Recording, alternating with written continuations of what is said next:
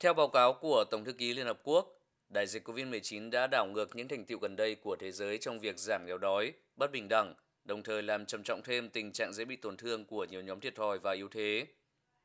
Trong bối cảnh đó, Tổng thư ký Liên Hợp Quốc cho rằng phục hồi từ COVID-19 là cơ hội để các nước xây dựng, phát triển các khung chính sách dài hạn nhằm đạt được các mục tiêu phát triển bền vững. Phát biểu tại khóa họp, Chủ tịch Đại hội đồng Liên Hợp Quốc, ông Abdullah Shahid nhấn mạnh, thế giới đã bước vào năm thứ 3 của đại dịch COVID-19 nên cần sớm rút ra các bài học kinh nghiệm cho thời kỳ hậu COVID-19. Theo đó, Chủ tịch Đại hội đồng kêu gọi lồng ghép các mục tiêu phát triển bền vững vào các kế hoạch xây dựng lại tốt hơn và đề xuất một loạt biện pháp trong các lĩnh vực này. Theo đó, Chủ tịch Đại hội đồng kêu gọi lồng ghép các mục tiêu phát triển bền vững vào các kế hoạch xây dựng lại tốt hơn và đề xuất một loạt biện pháp trong lĩnh vực này.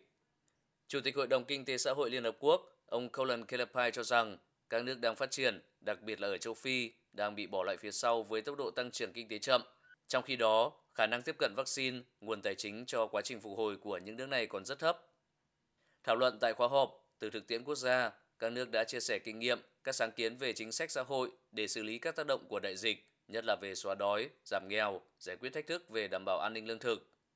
Phát biểu tại khóa họp, Đại sứ, trưởng phái đoàn Việt Nam tại Liên Hợp Quốc Đặng Đình Quý nhấn mạnh sự phục hồi sau COVID-19 vẫn chưa đồng đều trên khắp toàn cầu.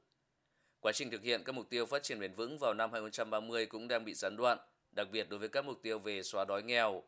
Để giải quyết các thách thức này, Đại sứ Đặng Đình Quý khẳng định xóa nghèo bền vững sẽ chỉ đạt được nếu cùng giải quyết các mối đe dọa về an ninh lương thực. Do đó, các khuôn khổ pháp lý và chính sách liên quan phải tập trung vào giảm nghèo đói và bất bình đẳng, nâng cao năng lực, đảm bảo sinh kế bền vững cho tất cả mọi người.